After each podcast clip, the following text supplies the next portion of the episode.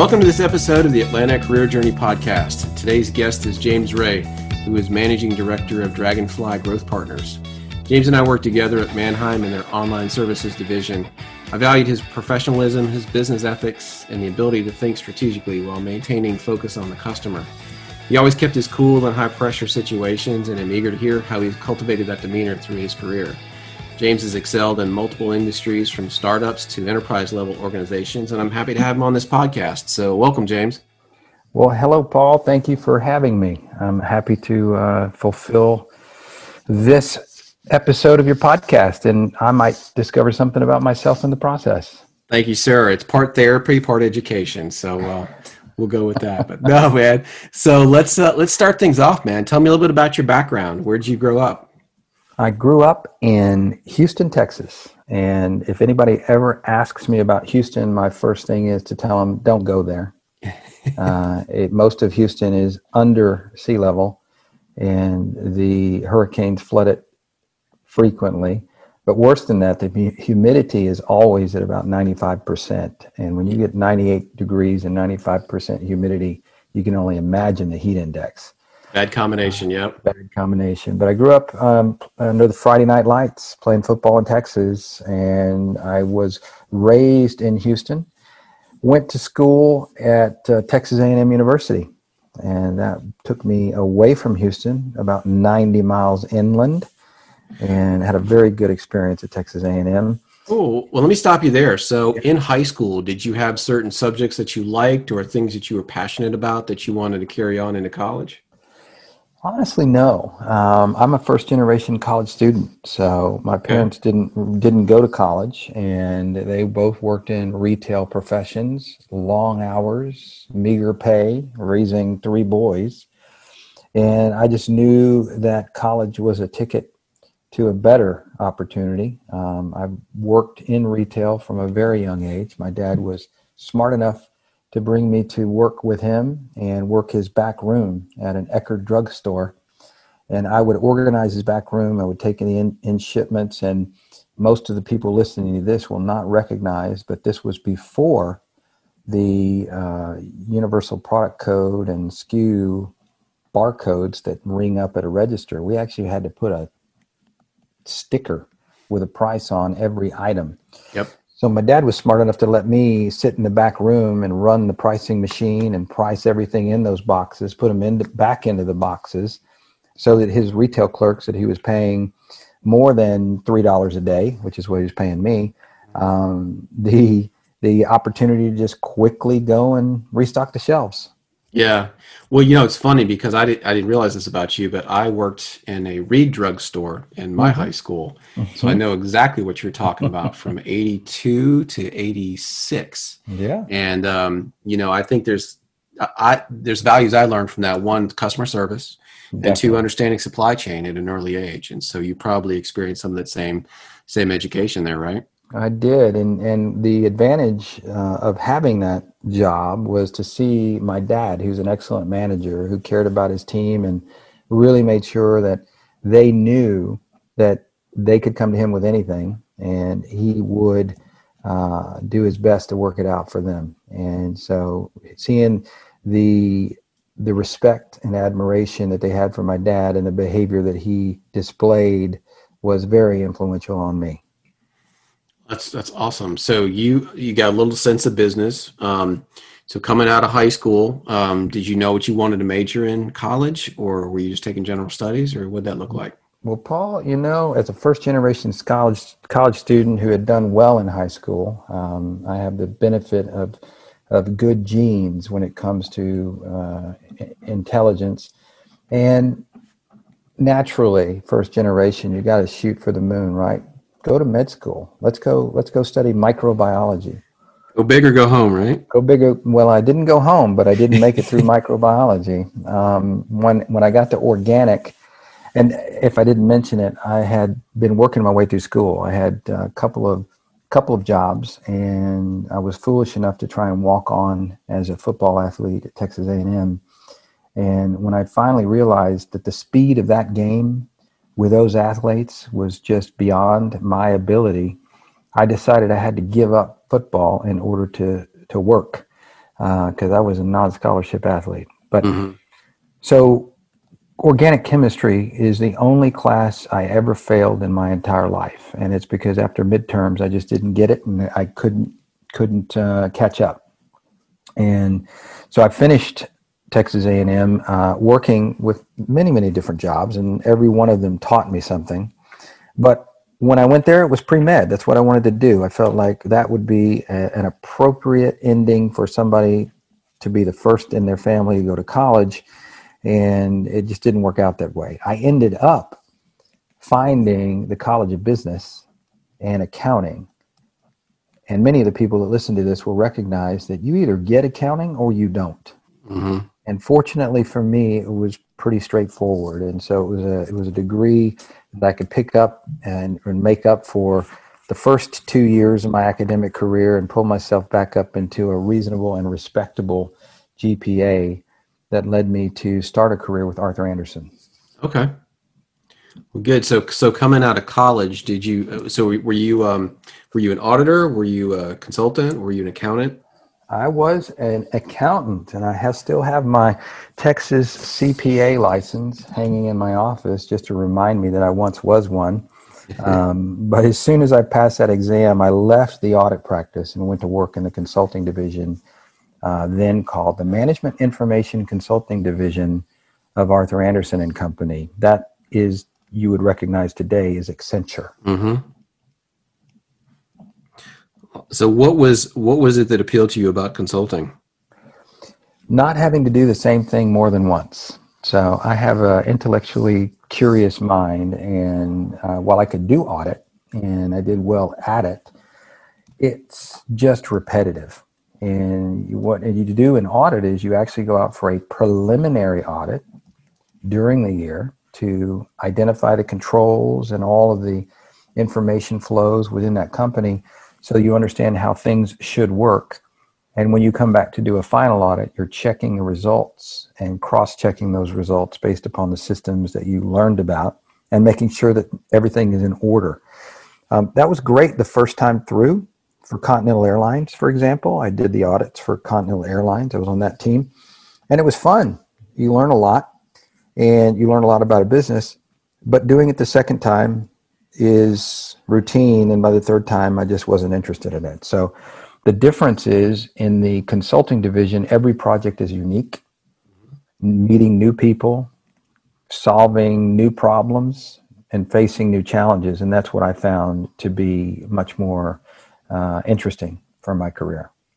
Gotcha. So how long were you in the consulting um, division at Andersen? I was in consulting from, I guess, I joined them in nineteen eighty-five, and I moved into the consulting division in nineteen eighty-nine, and I was, or nineteen eighty-seven, and then in nineteen ninety-three, I left the company. Gotcha. So, what uh, after six, seven years, um, what was it that that you started thinking about to maybe make a change? Was it just that that the eagerness to learn something new at that point, or what was what was your thought process? What triggered it is um, my son was born in nineteen ninety-one, and I had been around partners and senior members of the firm and had, had good friendships there. And when the partners would say to me that their son or their daughter was graduating from high school in three months, and they regret that they don't really have a relationship with their, their son or daughter. Uh, I decided I didn't want to be in that position, so I decided travel at this at the pace that happens in big time consulting is not conducive to creating a good parental relationship. So I decided to resign. Uh, when I told the partners that I was resigning, they said to me, "Do you realize what you are giving up? As in, you could be a partner someday." And I looked at him and I said, "You know what?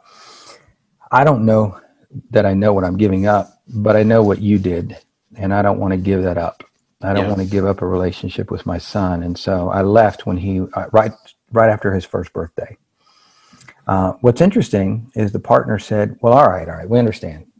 Um, why don't you go to our global professional education facility in Saint Charles, Illinois, which is where it was at the time.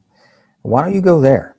Why don't you work there, live in a beautiful place outside west of Chicago, and why don't you work there as a program manager until your son is a little bit older, and then you can come back and take on uh, a line job going out working with clients. And so I took them up on it. They relocated me to Saint Charles, and it's a beautiful place. We're on the Fox River, and my son and I had his first snowfall, building snowmen and doing all that up there in Chicago.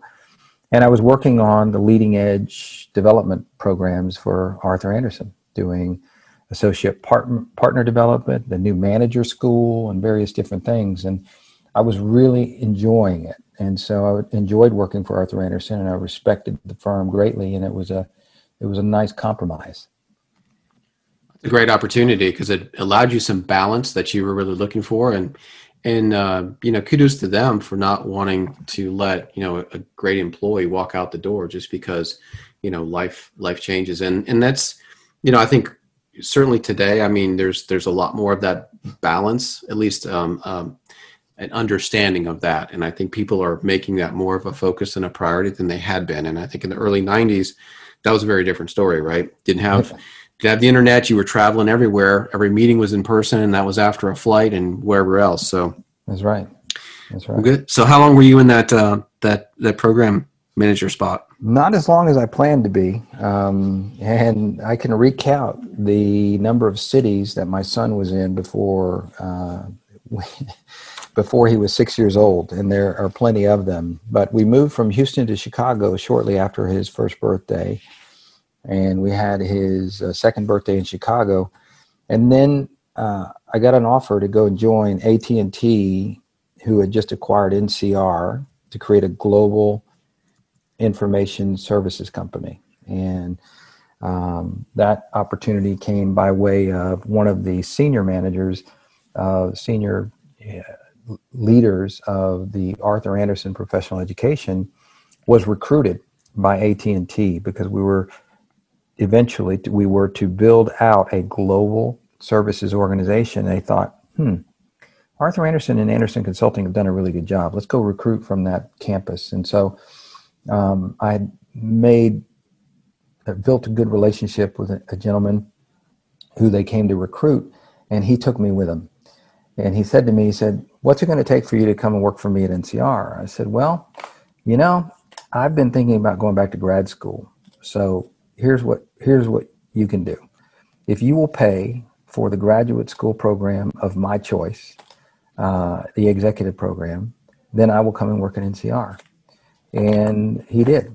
So I was fortunate to go and study organizational behavior at Pepperdine University in their their College of Business, the Graziadio School, and um, that was the deal that I made. So I was able to complete my graduate education while working full-time because it was an executive program, and it was paid for by A T and T.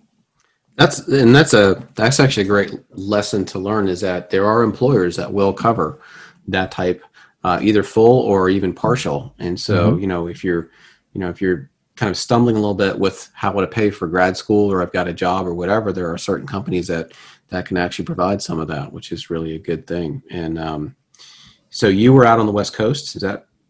No, no, I was in Dayton, Ohio. I oh, okay. Was in Dayton, Ohio. Yeah. And okay. I think that lesson, Paul, that you're alluding to is to really know what you want and be willing to ask for it. Mm-hmm.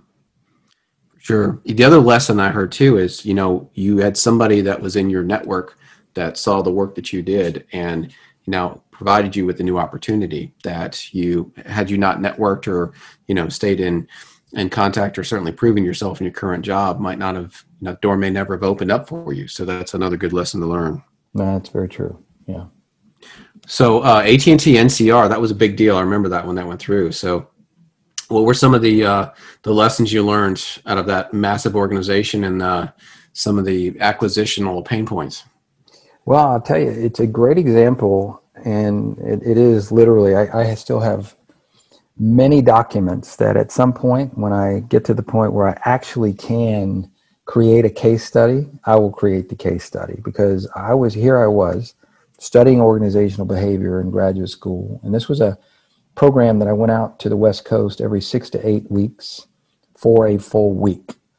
And with some of the, the luminary and absolute widely recognized experts in the field of organizational behavior, team dynamics, et cetera. And so it was a great education, but I was immersed in an environment where I could observe the, the distinction between good and not so good.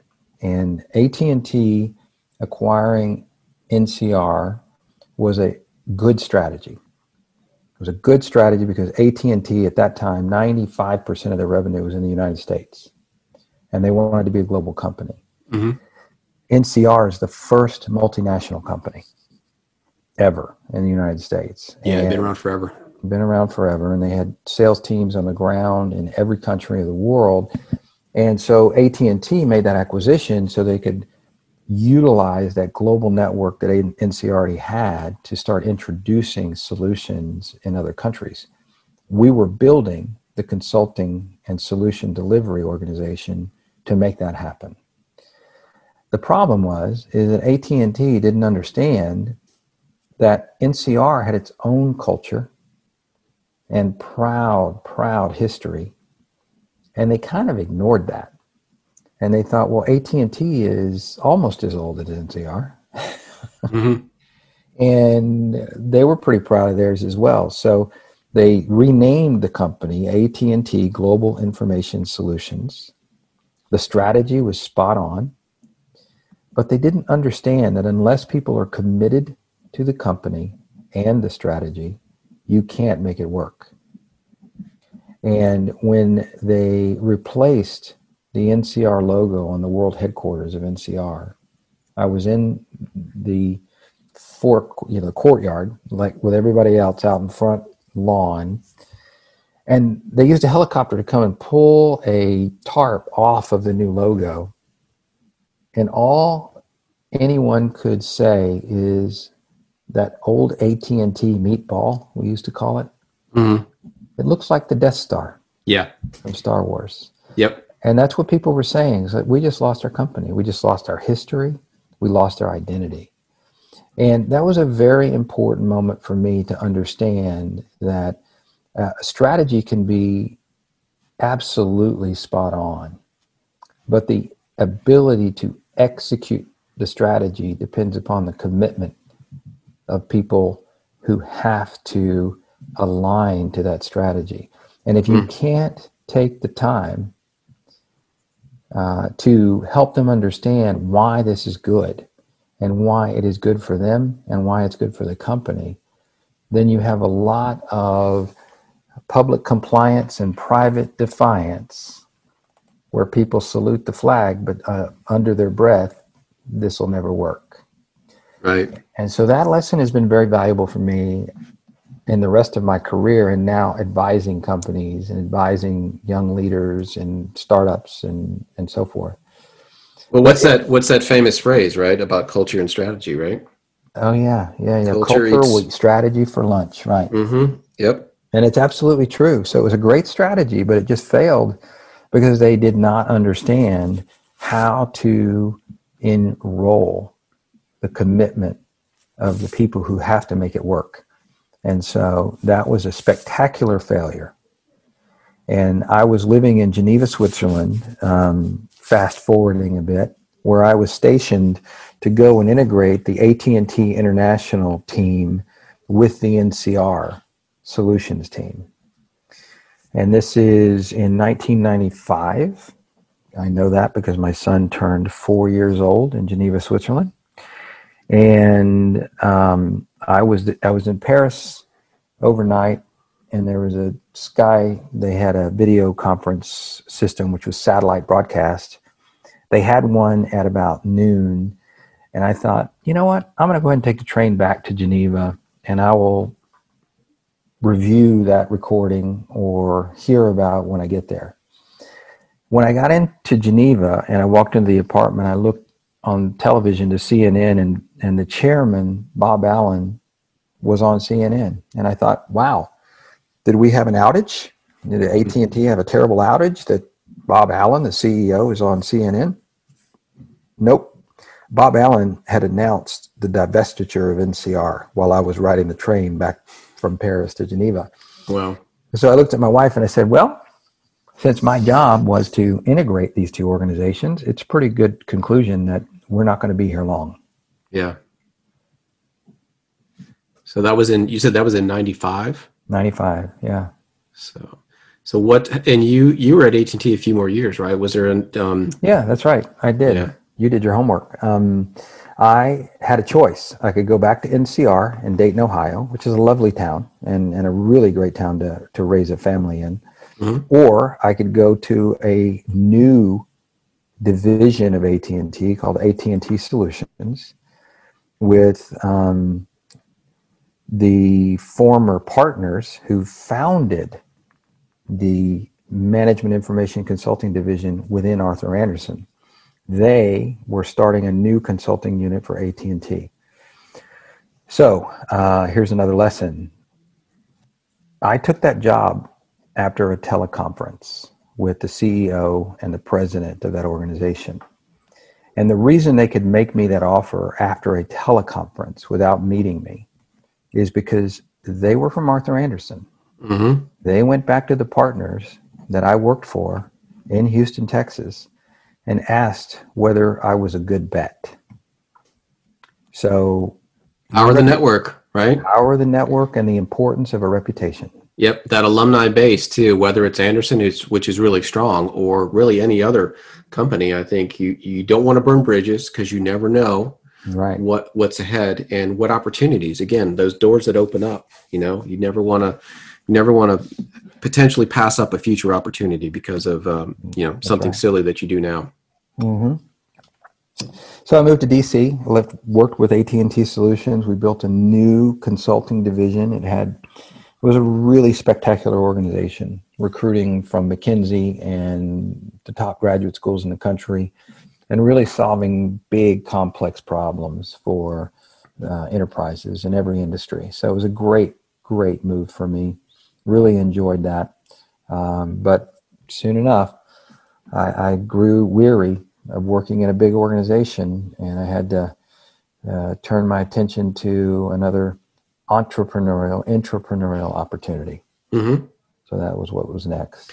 Did you feel like um, you've always had that kind of entrepreneurial spirit and that kind of a startup? Because sometimes you can be, like you said, there were opportunities at A T and T, obviously a large, massive organization, but if you're in a startup thing, and I felt that way with the online group at Mannheim, you yeah. know, you sort of have this umbrella of, you know, some financial backing that you're not always having to sell to V Cs or whatever, but they kind of leave you alone. You get a chance to do your own thing and spread your wings to sort of create some, some new product or some, you know, new market or whatever the case is. Yeah, Paul, um, you're spot on. And effectively, um, I, the term for that is intrapreneurial. There you so, go. Intrapreneurial. So I've had entrepreneurial and intrapreneurial experiences, and you and I met with one. We'll come to that one later. Mm-hmm. You're absolutely right. My my my uh, proclivity for looking for those opportunities is when you have a green field, you can actually create something that's different. And I was very early, uh, as I said, I joined as an auditor, became a C P A, and then I moved into the consulting division. And while I was there, um, I actually helped manage the office launch of the new name, Andersen Consulting. So we did a big rollout for that. But I joined the Change Management Services, and that is organizational change and adaptation to new systems and so forth. And that is what led me to my graduate study, is because I really wanted to understand more about the individual psychology, the human psychology, and the organizational impact of the effectiveness of individuals and teams. And so that's where I did my graduate study. And then going to N C R and creating a new global services organization, and then to A T and T to join and, and really a founding team to build out one of the greatest consulting groups in the, in the country. I had all of those serial experiences um, of building something. And I really enjoy doing that. And ultimately, as you well know, when I was uh, brought to Atlanta with Cox Enterprises, it was because I had been a consultant to AutoTrader dot com. And Chip and uh, Jim McKnight and the whole crew. And so I got to know them. And when Jim McKnight was asked to create a new online vehicle exchange, um, Jim was savvy. He knew that he could relocate me, pay me a reasonable salary for three years for what it would cost him as a consultant for one year. So he was mm-hmm. a pretty smart cat. So he brought me down to Atlanta to uh, help launch that. But the attraction, Paul, was exactly that. Let's go build something new. Let's yeah. start with an idea and let's go execute. And so that's uh, that's what brought me here to Atlanta. Interesting. Yeah, talking about Jim McKnight, he is uh, one of the smartest, most humble persons that I've ever met. You know, he's mm-hmm. just he's like, oh, I'm just a just a country boy from, you know, North Florida or South Georgia, wherever he was from. But right, you know, right. could could see all the pieces on the chessboard yeah, and understood right. how they worked. And uh, really fascinating guy. I enjoyed working with him. Mm-hmm. So yeah, we um, we met at Mannheim. Um, O V E was the online division, and um, so that was that was an exciting time to sort of build again from that entrepreneurial um, facet to kind of do some new things for a company that is always looking to experiment. Um, I, I enjoyed my time there. I was I've always been a big car guy anyway, mm. um, but but like you, I got a little bit you know bored with things, and you know I, I definitely wanted to uh, stretch my wings a little bit. Tell me a little bit about what you did at Mannheim. Well, let's. I want to unpack that entrepreneurial term for you too, for your for your listeners. Um, you described it very well. When you are in an organization like Cox Enterprises that has a steady cash flow and mm-hmm. is very prosperous, they can afford to take risks. They can afford to make bets. And if you're if you're if you have that itch for being an entrepreneur, the best way to hone your craft is to be an intrapreneur, because the the risk of running out of money is pretty low if you're working within Cox Enterprises. Um, the risk of failure is the same, mm-hmm. but ultimately being there, my view at A T and T, at Andersen, at Cox Enterprises, and ultimately U S Bank and Chase Bank, I mean, those are the next chapters in my career after Mannheim. Um, every one of these these organizations that I consider to be entrepreneurial opportunities, they had ample resources, didn't have to worry about that. And that's the advantage. And a lot of smart people and a lot of respect in the industry. Mm-hmm. The challenges that go along with that is they're not always ready to take risk. They're not always ready to cannibalize their own, yeah. their own business. And so in Mannheim, that was a struggle. Yeah. And and so it, it has its own set of advantages and challenges, but it's a great way if you ever have the itch to be an entrepreneur to trial it with less risk. Yeah. And that's a really good point too, because some people don't necessarily know um, that they have that sort of a startup mentality, um, either the fear of going out on their own or trying to get funding to do something new, you mm-hmm. know, over ways of, I've got a successful day job and, you know, why give this up? Um, others are just born to it. They can't stand, you know, the either the repetition or some of the, you know, you get into process, you know, versus starting things new and having that new idea. Um, but it's a, it's a nice balance, like you said, to, to have sort of the best of both worlds and at right. least kind of experience it, get some exposure and then feel like, is this, is this what I wanted to do? Cause I, after I left Mannheim, I actually went to a startup e-commerce company and I never thought I was wired to be in a startup, you know, world, but it was almost like a graduate degree for me. Mm-hmm. I've learned everything there is to know about business. And you sat down with the C E O and the president, and the C T O every single day and strategized with them. And you could see where sales were going, what marketing was doing, what affected legal, how our product team was going to be building things and how it all affected the customer ultimately, you know, that's so it was right. great. That is so true. Yeah. So yeah, you were at Mannheim. Um, I think you left. Yeah, you definitely left before I did. Um, so tell me about uh, you know leaving Mannheim and and uh, you know what what prompted you to leave, because obviously Cox Automotive, Cox Enterprises, very successful, especially at that time. Yeah, and um, they continue to be successful for yeah, sure. Yep. Andy Schwartz has done a great job there. Um, mm-hmm. The real the real answer to that is that I could not convince Dean Eisner and his executive team that what we had begun with O V E was going to take over the industry. And what I mean by that is once dealers came, became accustomed to buying cars online, um, that their core business was going to be under stress. And we had that conflict all the way through. You were working with Mannheim and online, and, and from O V E, we always felt that tension between O V E and the physical auctions. But what I was trying to explain to Nick Peluso, head of sales, and Dean Eisner, who's C E O, is this is not a blip. You are going to see fewer and fewer cars running through the auction, and you're going to see more and more cars sold through alternative channels. And what I meant by that is that off-lease cars, there are a lot of system dynamics I could go into, but I'm not going to bore your audience. But the point is that um, rental fleets were beginning to sell directly to consumers because they could. Yeah. And the the brands, G M, chief among them, already had built their own platform for selling to dealers those off-lease cars. Smart Auction with G M. Mm-hmm. And said, this is not a blip.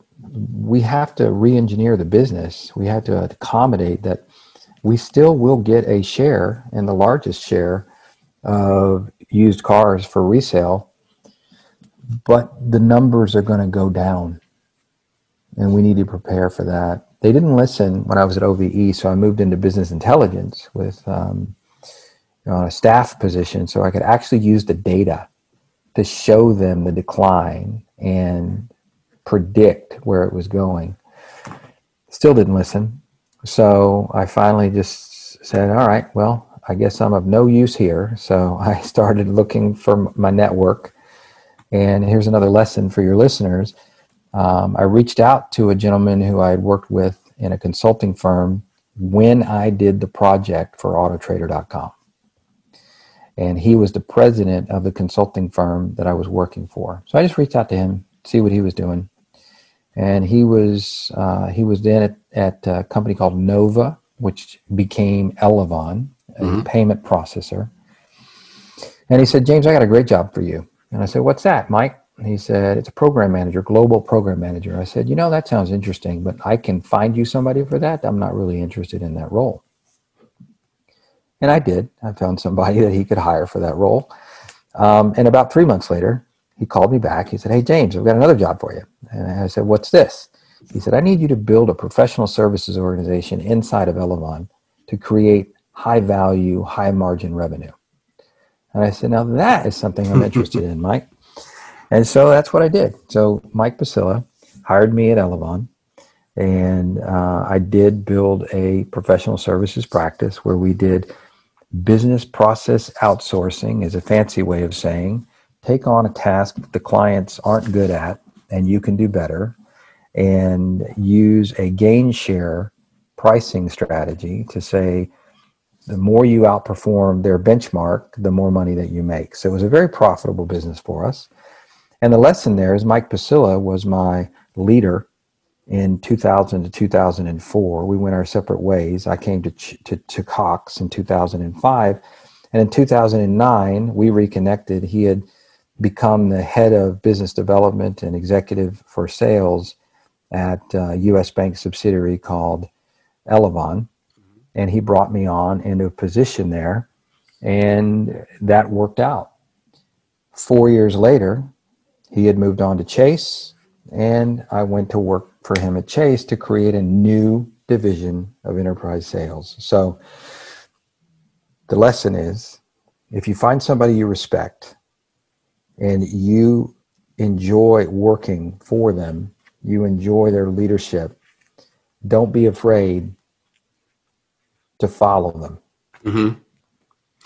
And it works both ways, right? If you've built a team up and you move to someplace new or you start up something new, mm-hmm. and you see this all the time when you have a, a changeover with leadership, you know, that they, they tend to bring in people that they've worked with, that they've trusted, they've seen work. And even if it's a different industry, they know that, you know, you can learn the industry, but how you work, how you um, how you deliver, you know, the ways you communicate and the way that you lead, um, that's that's, I think, that's a tougher training situation. Right. And so, yeah, so not only were you being pulled with people that you'd worked and they respected you, but uh, flip side, you know, you can do that as you get into uh, a leadership position too, to to try and, you know, build out your leadership team in the same way. I absolutely have done it. Yeah. For sure. Well, good. So I am curious to hear what you're doing now, because um, Dragonfly sounds like a really cool place. Um, you've been there for a while, and you and I haven't touched base in a while. So tell me a little bit about what you're doing now. Dragonfly Growth Partners was formed with a couple of other guys who are accomplished professionals, getting getting old and gray, you know. And uh, we we needed a um, a firm, if you will, to not be independent out there. So we created Dragonfly Partners, Dragonfly Growth Partners, to really provide services to companies. It's a It's a, a way for us to do some consulting work, and we, all of us as partners, have rolled in and out of Dragonfly as we've taken on other challenges for, as full-time. So the opportunity that it's given to me is after leaving JPMorgan Chase, which is where I went after Elavon. We don't need to go through that whole story, but when I left in twenty eighteen, Um, Dragonfly Growth Partners became my my business card again, and I became an acting chief revenue officer for a mobile payments company in petroleum, you know, fuel sales, retail fuel. Mm-hmm. And uh, I've been very active in mobile commerce for the last five plus years. Um, I can say it this way. I lost my first investment in mobile payments in twenty fourteen. Um, and that's because we were too early. And the technology that we deployed in twenty fourteen, twenty fifteen is the technology that now is becoming in vogue. It's mm-hmm. called a Q R code for executing a payment. Yeah. So being early is still being wrong. And so that was a good lesson for me as an entrepreneur yeah. and an investor. But what I'm doing now, Paul, is um, actually investing in and advising early stage companies across a range of different functions, but all aligned with this mobile commerce, digital commerce, and an on-demand and convenience-driven economy. And that's my investment thesis. It includes advising a company that is doing digital promotions through mobile devices, using blockchain technology to eliminate fraud and duplication of the offers, all the way to the payment in a transaction on a mobile device using a new payment method that we built a network to execute. So everything I'm doing now is around the mobile commerce domain. That's interesting. And it, there is certainly, you know, that, that area is going to continue to grow. I mean, as we just start to see more and more opportunities with um, just being out in, you know, the, the world, especially in twenty twenty, where everyone's afraid to touch anything now. You know, I've seen like Apple Pay explode in any mm-hmm. number of ways where you don't have to pull your credit card out That's and right. swipe it anywhere. And, exactly you know, right. the, the the watches and other mobile devices are getting, you know, just more and more ubiquitous.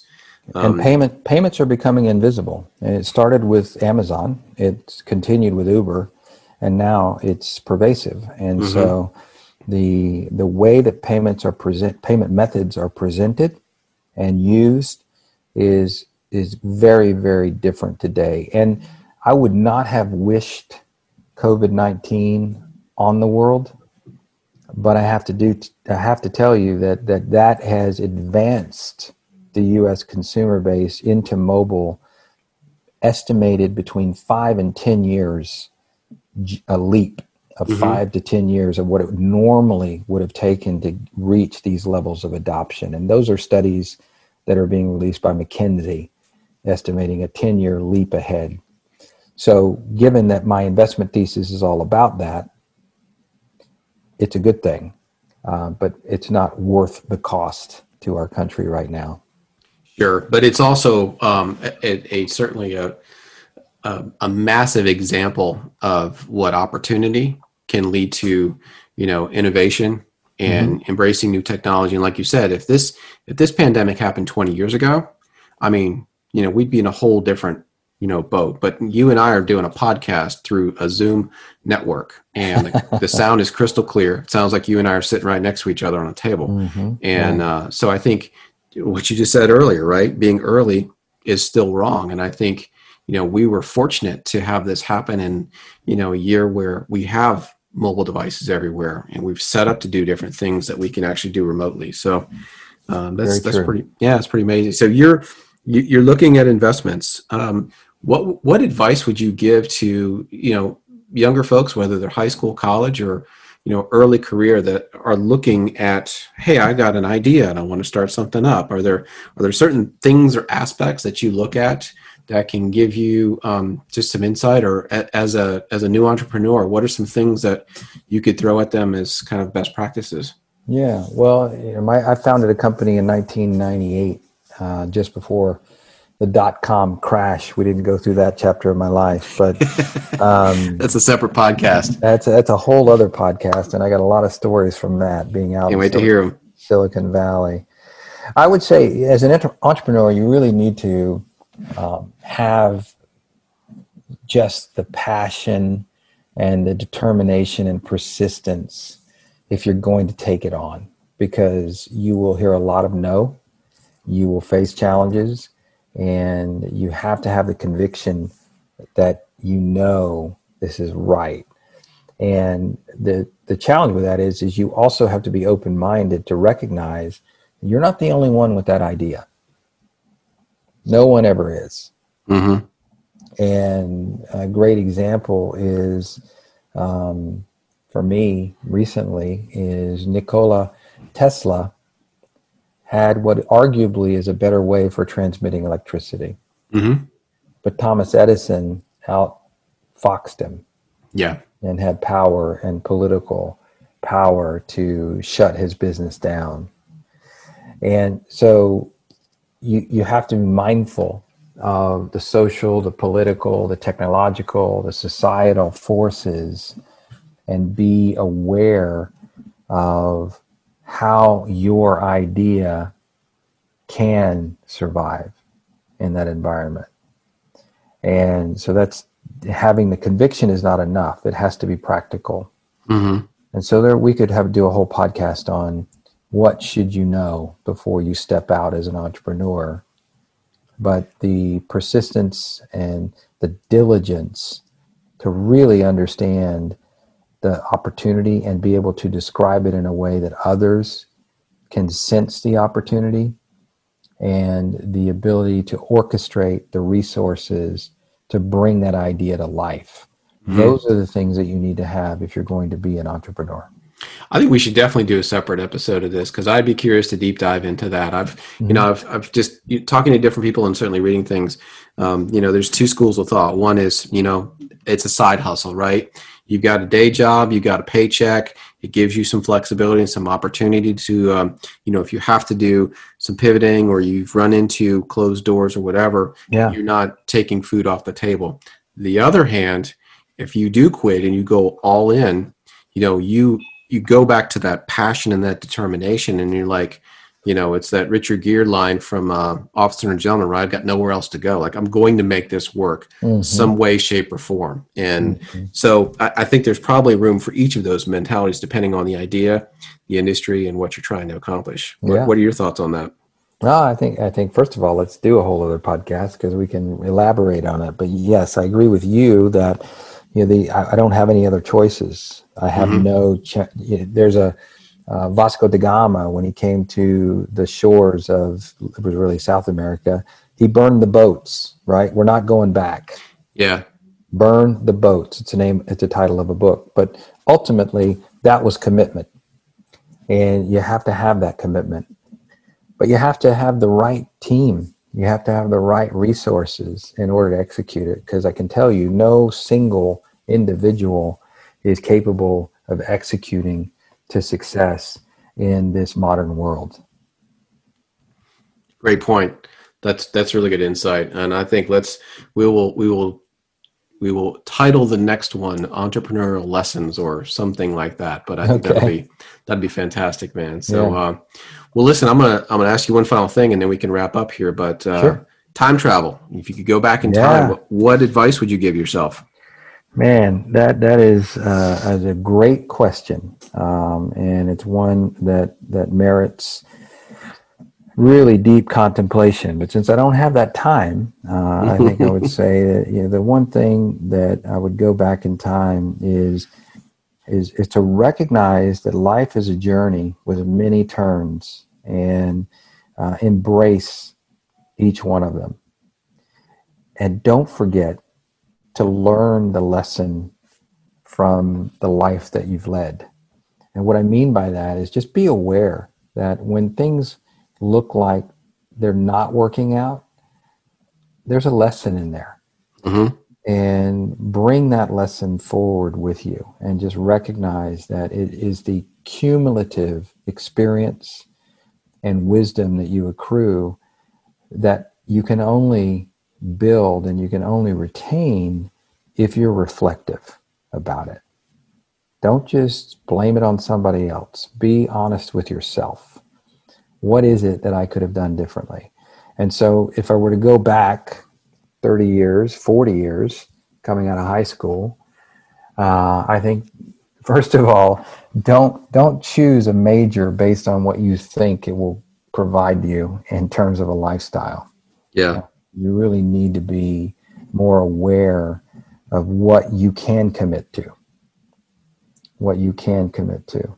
So, but I would say that, but I would tell myself thirty years, forty years ago, I would say, learn from every experience. That's well put. Um, I think all of those are really great nuggets, um, and certainly useful not only for college uh, students, but also at any point in your life, because we're all still learning. Things change so rapidly that uh, every one of these things could also be used um, every week for you and I, and, and those in between. So uh, well put, man. Well, listen, I, I, I've kept you long enough. I really appreciate the time. This has been a lot of fun catching up with you. Um, a really interesting journey you've had. And uh, it's been, I think, really insightful for the audience to hear some of the things you've gone through and, and how you've how you've navigated the waters to get where you are today. I appreciate it, Paul. It's great to great to speak with you again. And let's not be a strangers. Let's get back to when covid nineteen allows us. Let's uh, have a coffee or a whiskey, your choice. Mm. I'll take uh, door number two, please. So, all right, James, thanks again. We'll talk soon. All right, my friend. Be well. Right, take care.